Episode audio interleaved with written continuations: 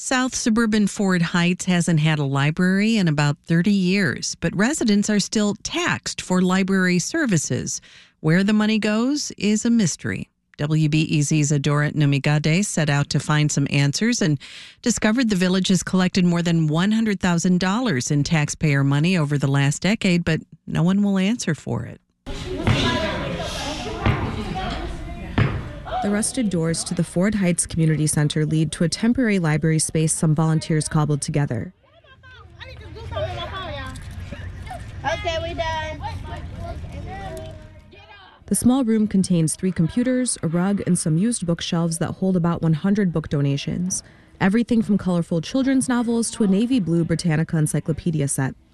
Liddell Jones is president of the Volunteer Ford Heights Library Board. This is all we have right now in the community. Nothing else, nobody can go nowhere, so this is what we got right here. After my interview with Jones, I did some digging to get a handle on the Ford Heights finances, and I learned something shocking. Taxpayers are actually contributing roughly $20,000 a year to the library. That led me to dig some more. It turns out that although there is not a public library right now, and there hasn't been one for years, the residents of Ford Heights are and have been paying for one. Records WBEZ requested show the Ford Heights Public Library District has requested more than $800,000 in levies over the last decade. And over that time, the Cook County Treasurer has distributed more than $121,000 to the Ford Heights Public Library District. So, why in the world is a volunteer library needed? I wondered. I reached out to several employees at Ford Heights, but no one returned my phone calls.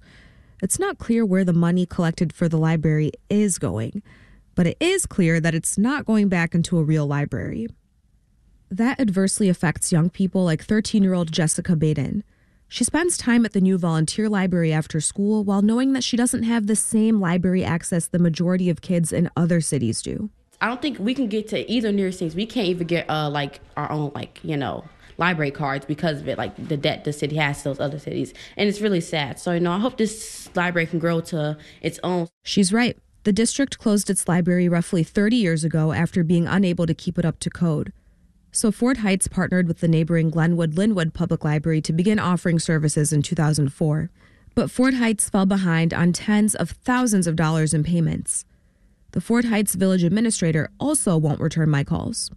Glenwood Lynwood director Brian Vaught says the lack of payments forced the program to end just five years after launch. He says his library system has tried to help Ford Heights in other ways, but nothing stuck. Like when a few years ago, the library donated a bookmobile to Ford Heights but it just sat abandoned on Route 30 for years. The old bookmobile that's sitting, falling apart, dying, they had worked it out that they could basically plug in the old book, bookmobile to an outlet on a pole. The bookmobile was towed last fall.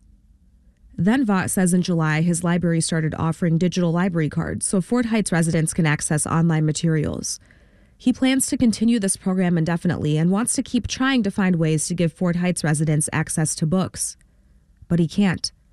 Since Ford Heights technically has a library district of its own, its residents cannot get full access cards at other libraries. So until then, residents will have to use the makeshift library in the community center that's about the size of a dining room. Adora Namigadde, WBEZ News. This is WBEZ.